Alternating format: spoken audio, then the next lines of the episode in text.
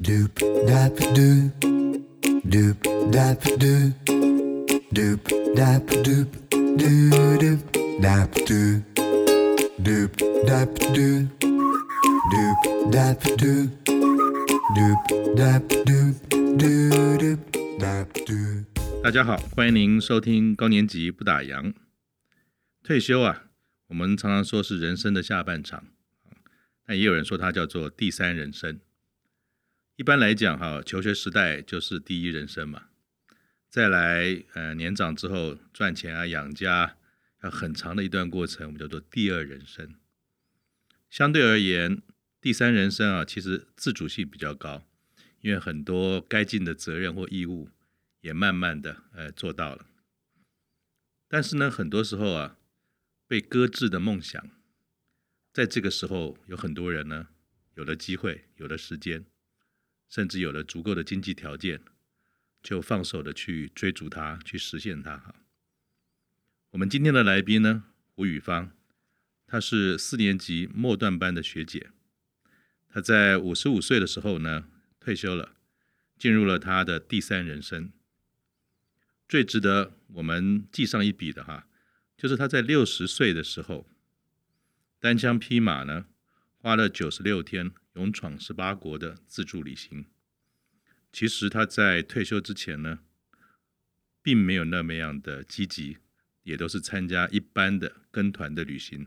但是却在第三人生走出一个很不一样的旅行的这种经验。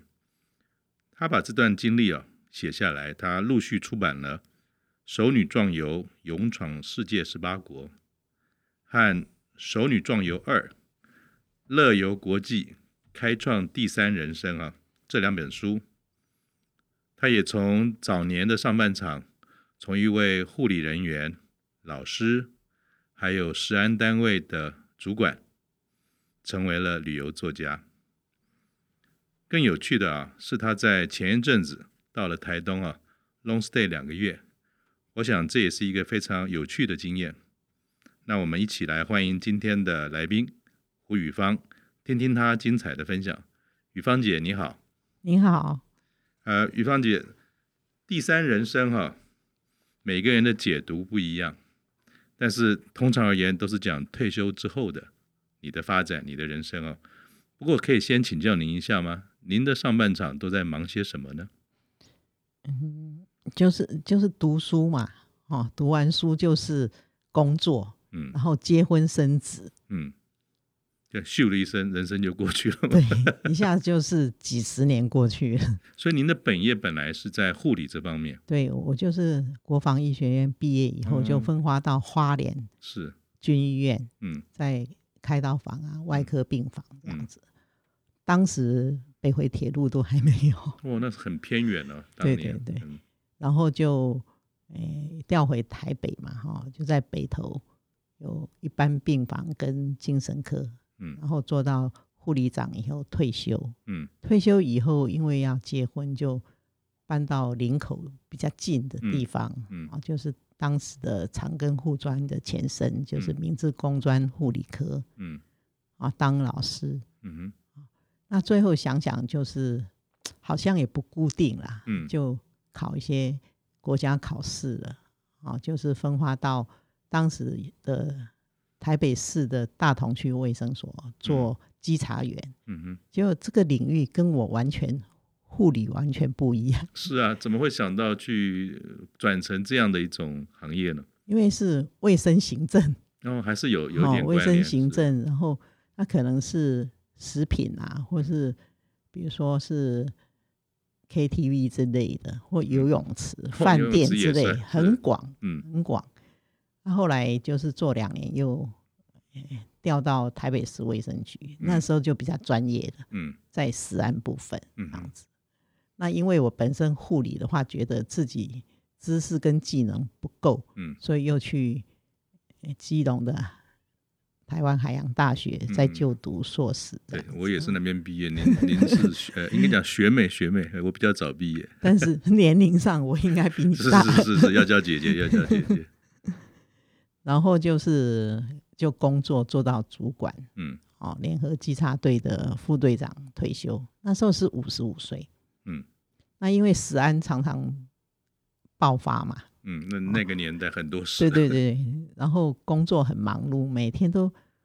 哎九十点才回家， 哇，那好辛苦，就是生活品质也不是很好，嗯，哈、所以我是觉得也也差不多了啦，哦，嗯因为在公务做的工作是三十三年，嗯，然后公务员是二十五年，哦，所以从资历上，从工作的本身的长度，其实五十五岁已经有很长一段的工作时间了，对，从大学毕业二十二岁嘛，嗯，所以一路走来，那为什么五十五岁？其实一般人而来讲，五十五岁应该还好吧？那为什么五十五岁就决定退休了呢？当时就是说，我自己觉得是好像没办法再进步了，而嗯且我的工作都是医院、学校跟公家机关，嗯就是想法都很局限，嗯可能行为也是一样。嗯哼包括我去一个呃买衣服的地方，人家一进去说你是公务员吗？我都吓一跳。，就说看着你就知道你是公务员对对对，那你有没有问过他为什么 我脸上有有刺三说个字穿着啊， ？OK，所以我现在穿着跟以前都完全不一样。所以你一呃，在这个过程当中，当你突然发觉说，我怎么好像变成除了工作有非常制呃制式固定之外，连自己的比如说外表啦或者穿着啦，好像也有一个框架把我框住了。加上对上班这件事情，好像那个时候又那么忙，所以就觉得说，嗯，不如归去嘛。嗯，就还有一个有没有热忱？嗯你对工作这项工作还有没有热忱？嗯因为可能太疲乏了，嗯哦，就是做太久，这个治安太疲乏了，嗯而且就是要处理很多，比如说新闻稿啊，或者是抽验的结果嗯这些，哦，就是觉得好像没办法再进步了。 那那我问一个题外话哈、就一路走来到今天，如果上半场你有些选择的话，你还会走护理这条路吗？护理当然是会呀、嗯，但是食安觉得好像可以不用做那么久，做短一点。 所以我觉得你你也是很怎么讲，有那个勇气跟这种魄力哈、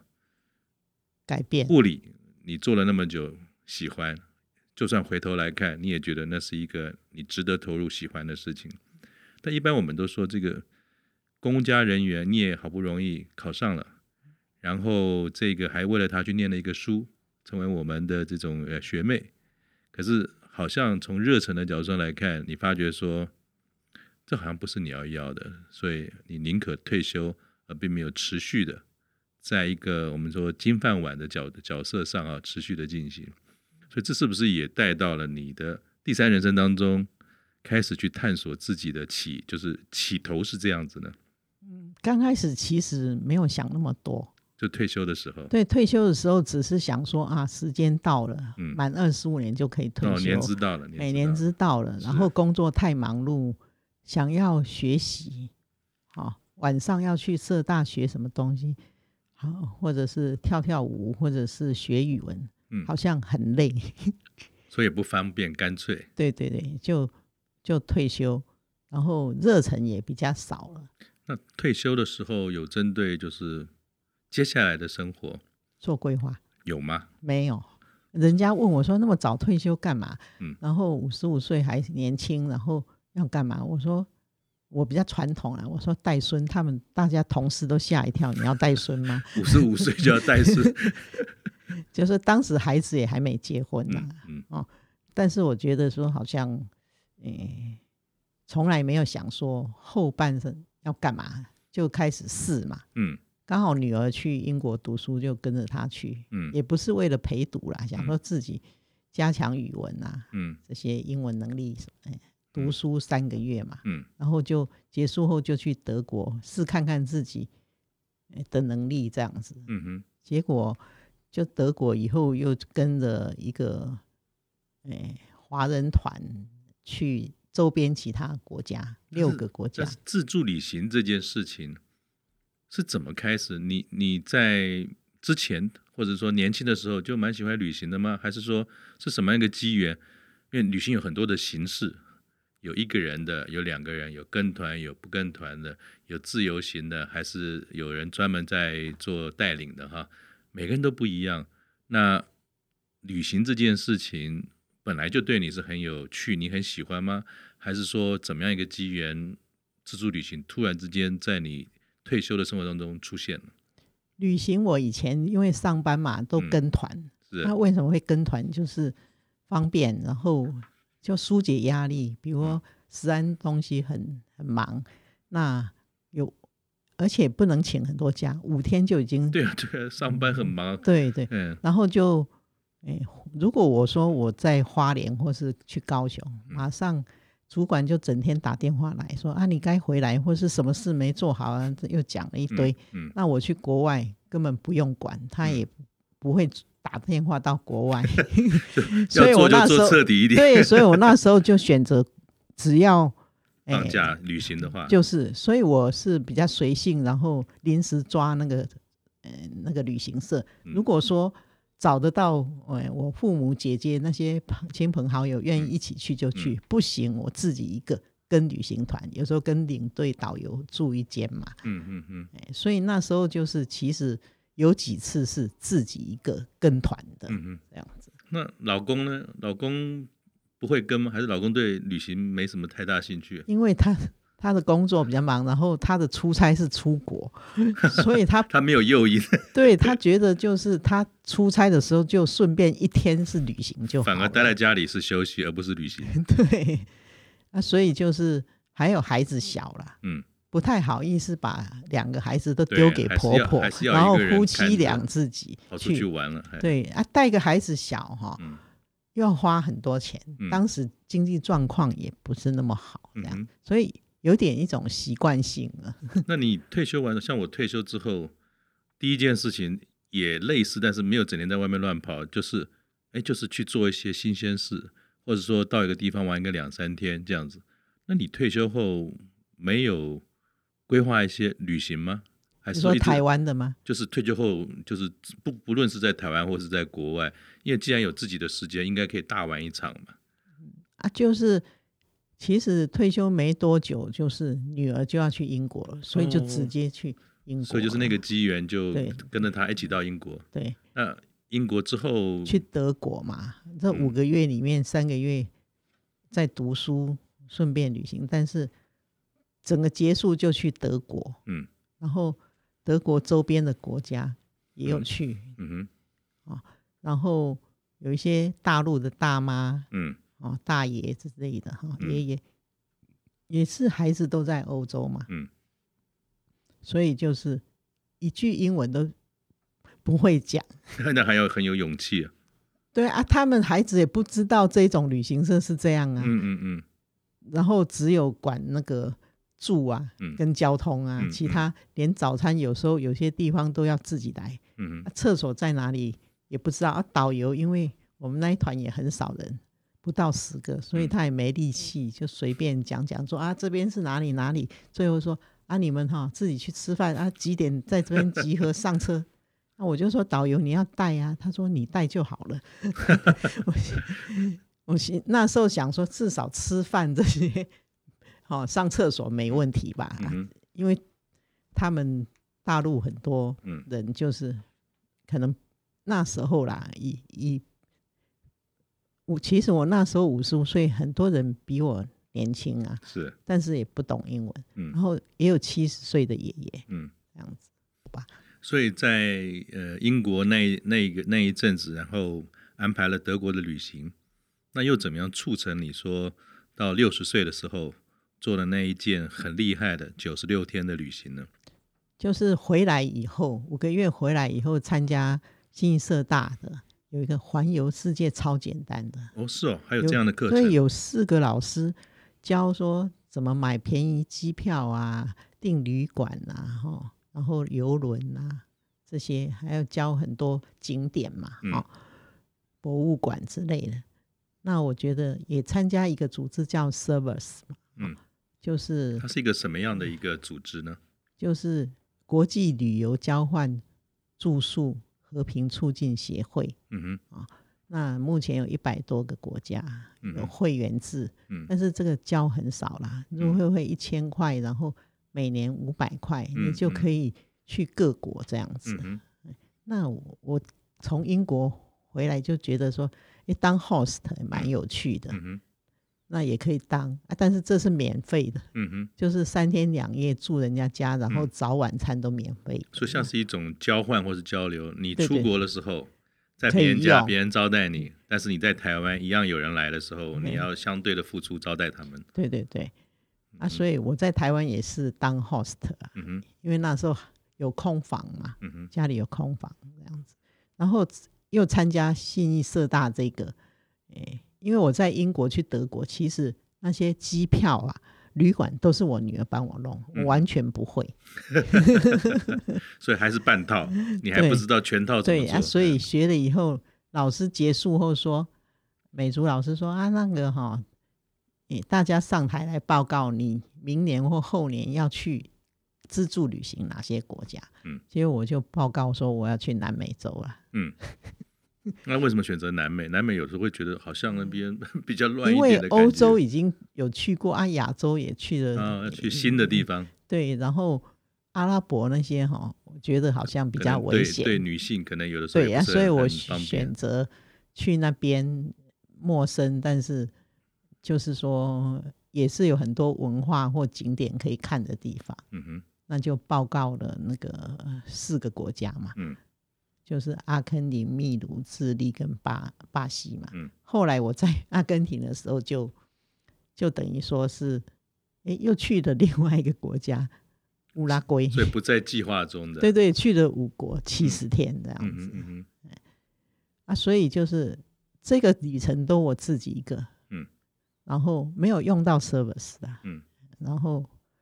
刚加入，但是我没有用到，那像自助旅行啊，你看又这么多天在外面，如果时间短可能还好，可是时间之长之后，会不会有很多东西跟原来的计划不一定会一样？有很多临嗯时要做调整的，比如说，就像刚才讲，我可能又多了两个国家，那很多东西都配套都要改了嘛。那所以，是不是在自助旅行当中，对于这种随机应变或者说随性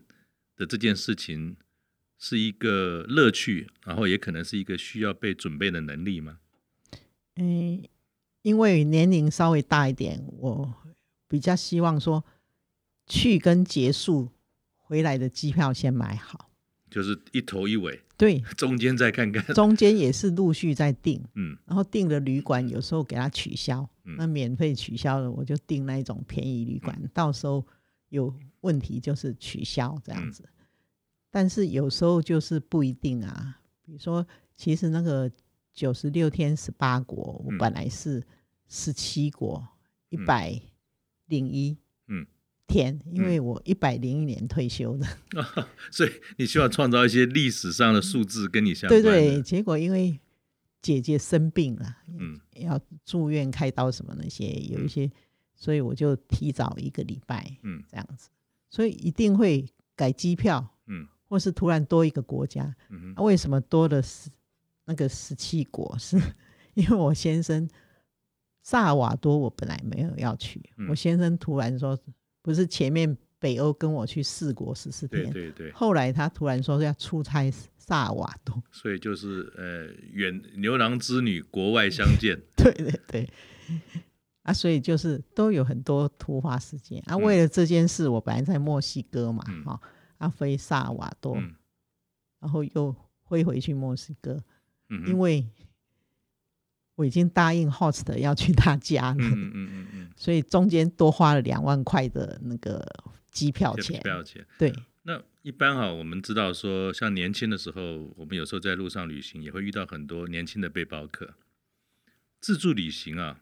跟背包客一样吗？还是有点不一样？嗯，背诶、哎其实我是觉得，就说哈、要分很多种啊，比如说壮游，嗯，其实我刚去的时候，我九十六天十八国这个六十岁，只是为了庆生自己生日，我完全不知道什么叫壮游。那你现在走了一圈，其实我也不知道什么叫壮游。你对壮游下的定义是什么？我我我后来知道说，原来壮游是怎么样，嗯就是欧洲的孩子高中毕业以后，不知道自己要继续工作嗯还是要读书，所以他会有一段时间，嗯哦，去国国其他国家旅对行，用克难的方式，嗯然后就是打破语言障碍跟文化障嗯碍，去遇到有什么困难自己去解决，然后最后会找到自己将来的目标。嗯，那我的壮游不太一样，因为我们已经到这个年龄，有一点积蓄了，嗯哦，也体力当然跟年轻人不一样，不需要那么困难，嗯就用自己的方式来壮游嗯哼啊、哦，但是至少要一个月以上吧。嗯哼。总不能说两三天就壮游，然后多几个国家这样子。那这个六十岁的九十六天的壮游哈、就像你刚才讲，可能年轻的孩子们经过他的过程，去找到说哦，我未来想做什么。那你自己经过了这个过程，然后我们当然也就差不多六十岁了。他有给你什么样不同的这种感受吗？还是说途中你有一些感受，还是整个走完了？有一天在台湾，你睡醒了，突然发觉说，对，这趟旅行告诉了你一些事，不知道你的体会是什么？中间一定，因为虽然不是克难式的嗯哦，我像我跨国我都坐飞机，嗯，那可能年轻人是拉车的，或者是哦比手指头说可不可对，以或搭是便车，呃宿就是睡火车站的最简单的、最睡困难袋的。的对，但我不是嗯哦，但也不是豪华的，就是了。嗯哼那我是觉得是整个改变是因为跟人家沟通，国外嗯文化交流跟厨艺交流结果哈嗯，发觉就是说思维的改变。所以第一本书其实很大的一个改变是我思维的改变。那对你那种我不敢说是那种 shock 最大，或者说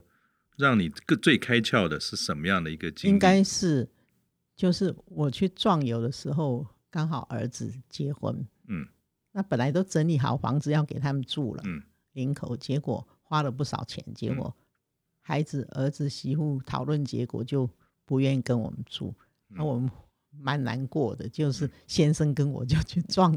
等于出国壮游去那了，但是本来就是要壮游，嗯并不是，呃，并不是因为这件事，嗯但是沿路上遇到一些，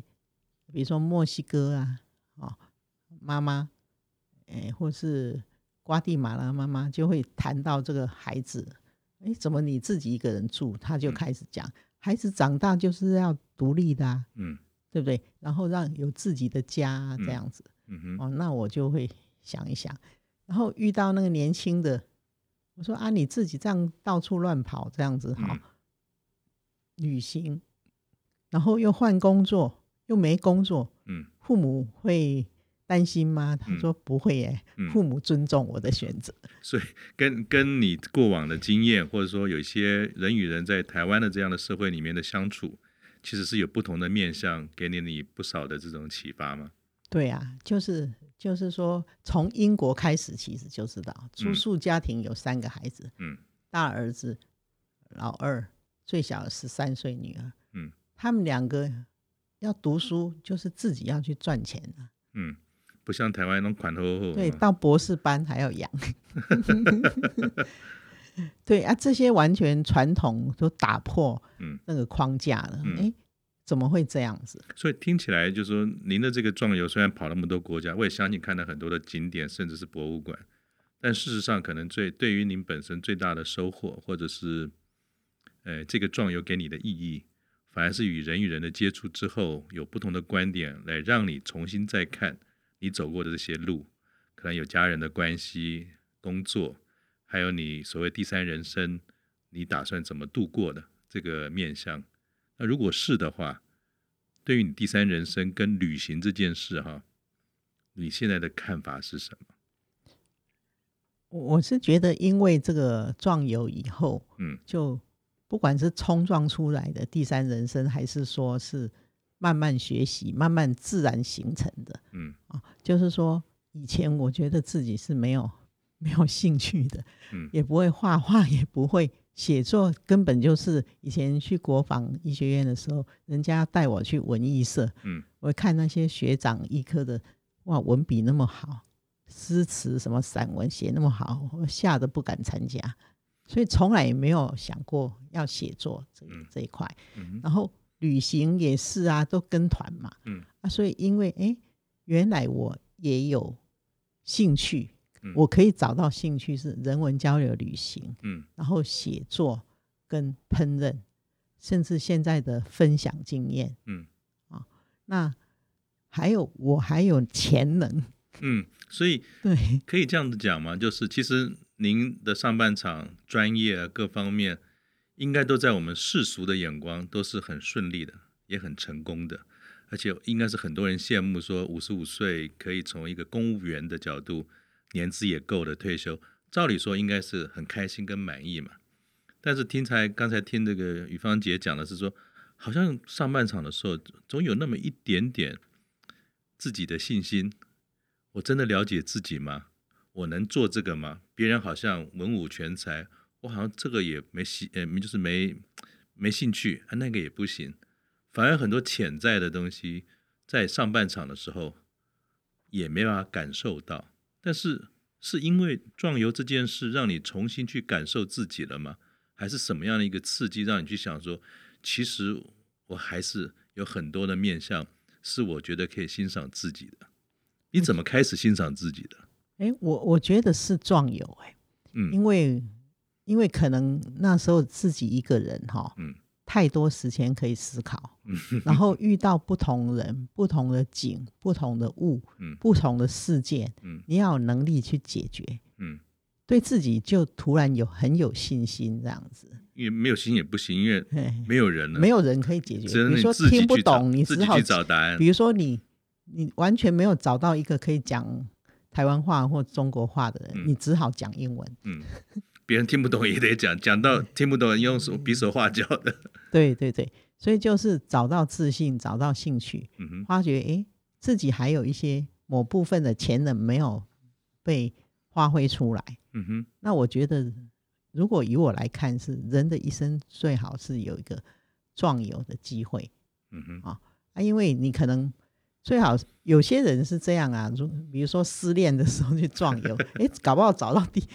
更好的，嗯或哼，者有些是不知道读书或工作的时候去。那我也曾经遇到台湾的人，嗯哼，在 Cusco 那个秘鲁 Cusco，嗯他就说他已经三十出头了，嗯也做到主管了哦、嗯他可以预计他十年、二十年是什么样子，嗯，他的人生要这样继续走下去吗？嗯，哦，那他就是去半年呐、嗯哼，虽然家里反对他，还是半年。嗯回哼，来以后，他就去泰国工作，后来也在泰国创业，这嗯哼样子。就是说，每个人如果是迷惘的时候， 我是建议这样子。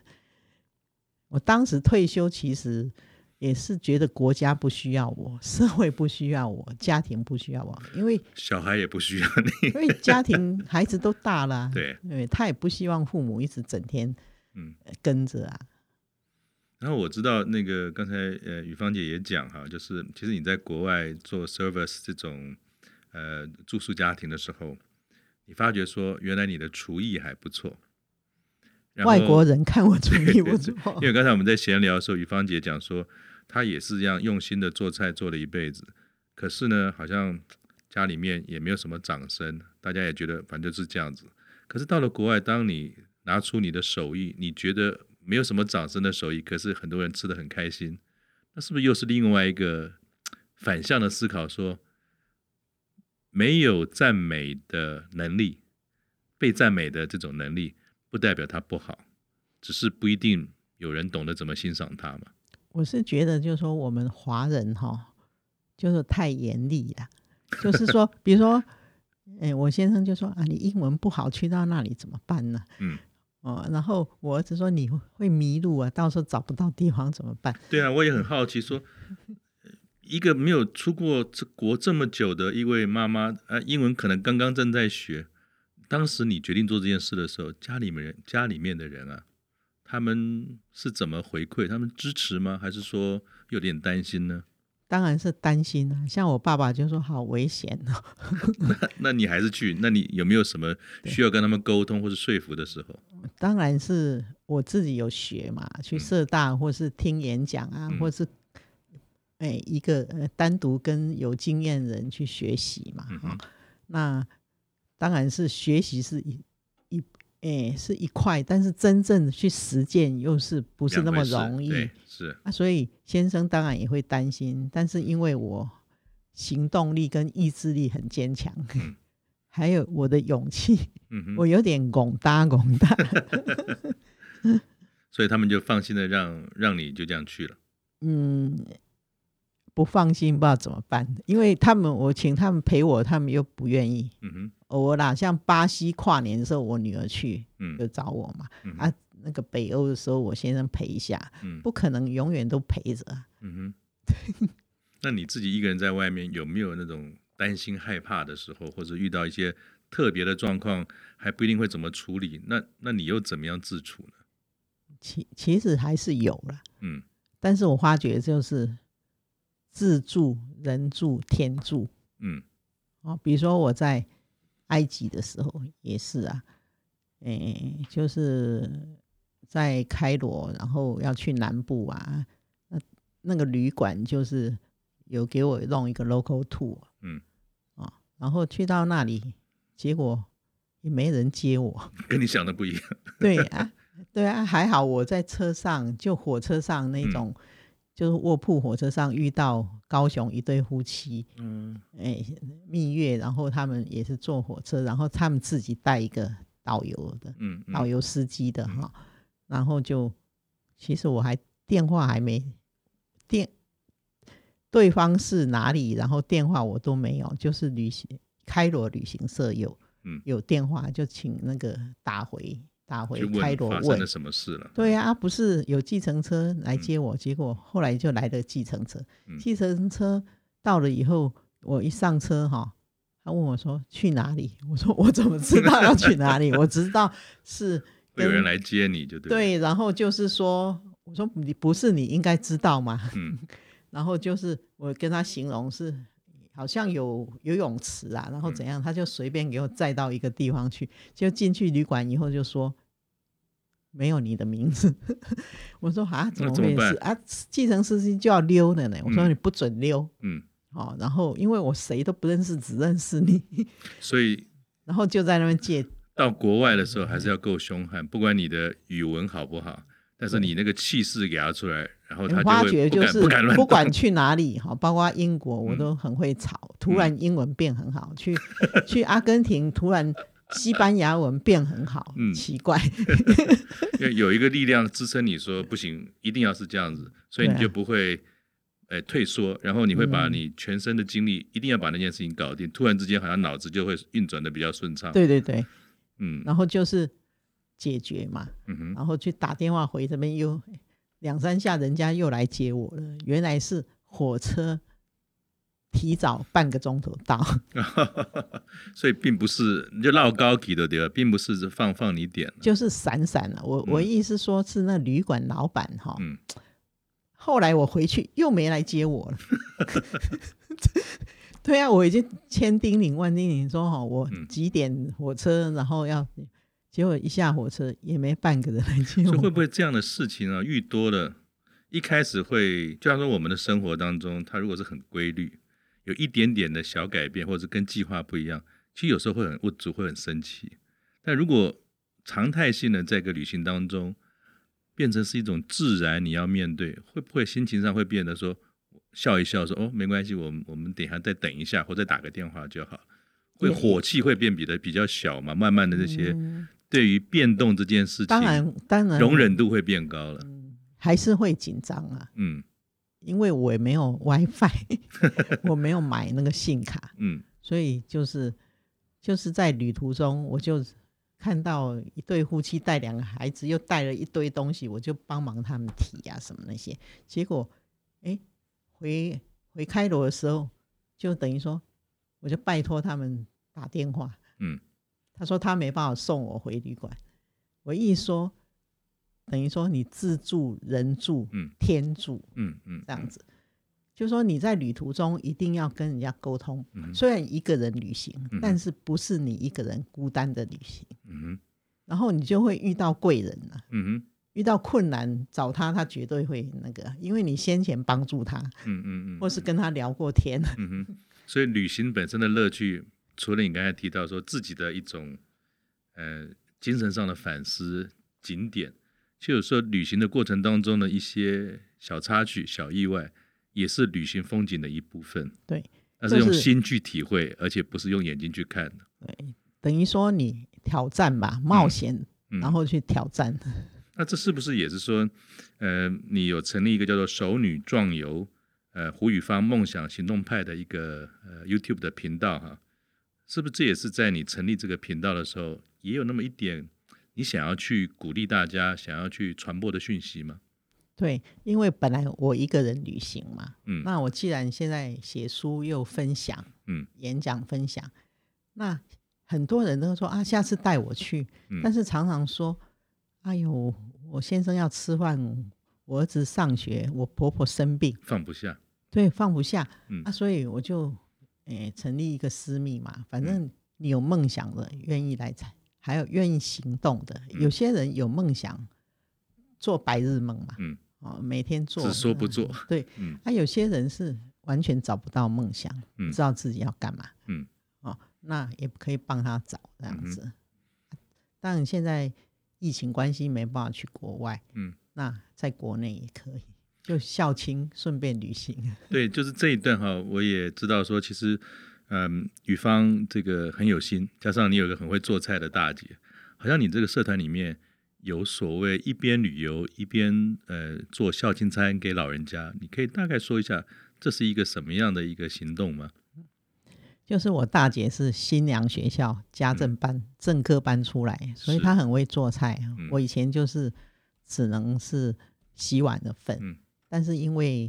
诶、我妈妈往生后，我们也退休了，所以嗯我们两个就轮流回去煮孝亲餐给爸爸吃。是，然后我在国外发觉，诶，其实煮饭也没那么难， 尤其这次疫情四个月，我全部在在家对煮。很不容易，对，然后先生他们女儿都是等于说是居家上班嘛，嗯啊，所以也组成有时候剖个厨艺，简单厨艺，嗯，所以我的我的菜是简单的、嗯快炒的之类的菜，嗯嗯而不是功夫菜、宴客菜就是那家种常菜，家常的是，啊、那我觉得，哎，有些人真的是不会煮菜，嗯，看到就会怕，包嗯括那波兰的，我去波兰那个家庭嘛，嗯哈、哼就是太太不煮菜，先生煮的，嗯我好羡慕。嗯然后他们有来台湾我家住，然后玩，嗯然后看到我们煮什么，就说啊怎么煮，嗯啊先生就说怎么煮，然后什么调味料，我说隔壁超市，然后他们赶快去跟我先生去买那些调味料。嗯哼，那我觉得说，我自己对烹饪也有点兴趣，嗯有哼点，嗯，不能说做得很好，但是应该也不错啦。或是者我爸爸不会说进步说很多， 爸爸终于说我做的好了，，对啊。然后我们既然就是说我的书、我的经验、嗯旅行可以分享，对，那一样孝亲餐也可以分享。是，然后反正老人家就是陪伴，至于嗯做的好不好吃，其实是其次。不过这样，其实你也很有心哈、其实您从分享，从一个壮游，从一个下半场的人生，呃，走一条自己不一样的路，不要自我设限。但是你又结合了一群社群的朋友，一边玩，也可以一边做菜给所谓的呃老人家，所以是把两件事情都结合在一起，也兼顾到说，我们退休的人其实除了玩乐之外，也可以在玩乐的过程当中兼顾到父母的陪伴，甚至做一顿好吃的菜给他们吃，也是蛮好的结合。我觉得好像市面上有这样想法的这种做法比较少，哎，要不就是玩，要不就是回家，呃，这种去陪陪老人家。可是把两个结合在一起，是一个 蛮好的创举，我觉得。因为我自己是做食安很久了，嗯二十五年，嗯，所以我知道也不能完全一直外食对，老哦人家、，是，就是说外食可能口味很重啊，调味料很重啊，甚至有些加工品啊，嗯哼，哦，对身体的健康其实是不好的。嗯哼，所以就说，哎，而且老人家平常可能是用买的啊，嗯或是什么情况，那我们简单的做一下菜哈，嗯然后陪伴，然后陪伴的话不一定你一个人陪伴，对，好像像你们是朋友，有时候会一起对对，嘛一起过去，也很热闹哈。然后老老人人家也家喜欢热闹重复讲一些话，你嗯可能听了几十遍、啊，他们可能听第一遍， 对对对对，没错，对啊，这样就是等于说他们就很高兴啊，老人嗯家很高兴。嗯哼。那你好像前阵子去台东 long stay 待了两个月，嗯你有什么新的计划吗？他这个是民宿经营跟在地导览嘛，嗯民宿经，然后课程里面我们参，诶、除了民宿还有导览嘛，嗯哦，景点都有去看，然后诶、民宿不管是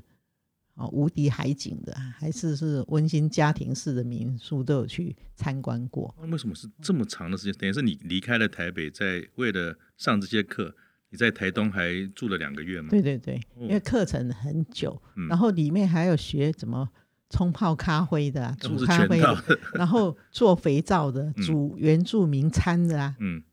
哦，或是做那个装置艺术啊。因嗯为这一次其实台东除了好山好水哈、真的艺术气息很重，嗯，嗯就是它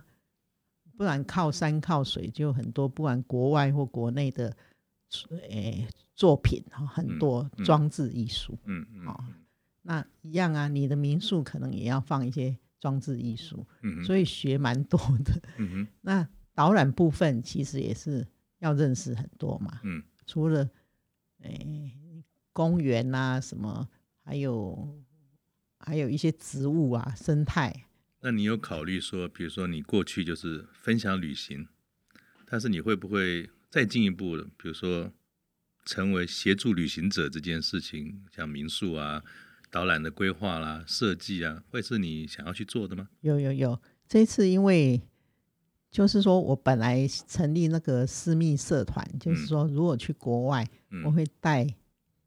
一些人去 service 家住嘛嗯，好、然后来一个厨艺交流啊，嗯嗯哦，嗯比如说，其实我们随便冲炒蛋哈嗯，胡萝卜炒蛋就已经很好吃 了。然后对方煮他们菜嗯嗯，哦，比如说住几个家庭，然后有一天集合在一个院子里。这是另外一种玩法了。对对对，我意思说，先前是我自己嘛嗯，啊，现在哎带不可能，我也不是旅行团的、呃嗯旅行社的人嗯啊、哦，那可以带一些人嗯去。啊，就是我发觉，哎，国内也一样啊。我现在其实也慢慢说，嗯哎，比如说先前是龙潭啊、嗯中和啊，哎，台东、花莲都嗯可以啊，嗯带一些朋友啊，等于简单的导览吧。就是人与人之间的交流，所以旅行对不一定就是吃喝玩乐，对，反而是人与人之间的交流，其实也是另外一种风景的乐趣。像我这一次去台东也没有浪费时间，嗯假日我还去花莲跟高雄办签书会，哦，对，还有我还去屏东，刚好是烧王船的时候，嗯嗯嗯。对，啊其实这个我都有想，然后就给他实行，嗯嗯然后也有去光复看一些老人家，哦嗯然后他们种地瓜、种种那个黄金果，也嗯去摘啊什么那些，嗯哼就是说，我是我的旅行是跟人的接触的旅行，嗯人文交流的旅行，嗯哼。互动的旅行，嗯而不是说单纯的看风景。那这样如果想要加入这个所谓的私密的社团哈、当然我们会在这个这一集的资讯页当中会提供。那有没有什么条件，或者说要怎么样才有机会能够加入跟你这个学习到呢？就是说，基本上我的书还是要看，嗯哦然后要回要笔试吗？要回答一些问题， 要口试，要口试。对，还有就是说你老人家嗯住哪里嗯哈、什么，还有你真实的姓名，这些嗯我都需要啦。好，也、哎就是我我上面有写这样啊，所以嗯就是很抱歉，有些人根本不回答，然后说要加我都没有加是啊，或是说都不完整嗯啊，或是我这个也不能讲政治其他事情，嗯嗯，就就是我们就所以原则上是开放的，但是希望大家如果有兴趣的要话，回答一些能够跟问以题芳姐的互动要完整。完整的目的倒不是考试，是希望能够更了解彼此，对而且对能够对尊重我们一起做一件事情的这种精神嘛。 对对对，嗯，很棒。那最后想请教雨芳姐的哈，两个问题。第一个想请教你，旅行对你的意义是什么？其实一开始我的旅行是舒压嘛，嗯，对不对？然后后来的旅行是那个壮友就说我是，哎，为了庆生，嗯所以每个人的旅行都不一样，嗯但是我的旅行到现在哈、是有目的的，嗯就像我去台东，嗯我把它叫做台东学习之旅。嗯，对，所以每一阶段的旅行都不一样。像我第二本书去非洲，就是做公益的啊、嗯，就是义诊这嗯样子。嗯所以不管你的旅行是什么目的，只要觉得快乐、幸福，然后有启发的，嗯嗯，都是很好的旅行。不管是对自己或是对别人，对对对，第三人生一路走来哈，从刚开始懵懵懂懂的退休，到了现在，你对第三人生的下一个注解的话，你认为那是什么？我觉得第三人生哈，就是已经退休，但是这退休不是就是整天吃喝玩乐，或者是说躺在家里看电视啊休息这样的，而是说你还是可以创造，嗯，哦，第三人生可以创造，然后这个第三人生不是赚钱为目的，嗯，就以以达到自己的梦想为目的，以及做公益为目的，就是分享助人，然后开心平安的走完自己最宝贵跟精华的岁月，因为这个时候其实没有太多的要挂心的事了，尽情的享受它，然后让这个第三人生可以创造，说不定有第四个人生的可能。对。好，谢谢谢谢雨芳姐，那我们很希望也有机会呢，能够加入你的社团，然后可以跟一起去玩，还可以做饭给老人家吃。好，谢谢，嗯谢谢你嗯谢，谢好，再见。再见。 do.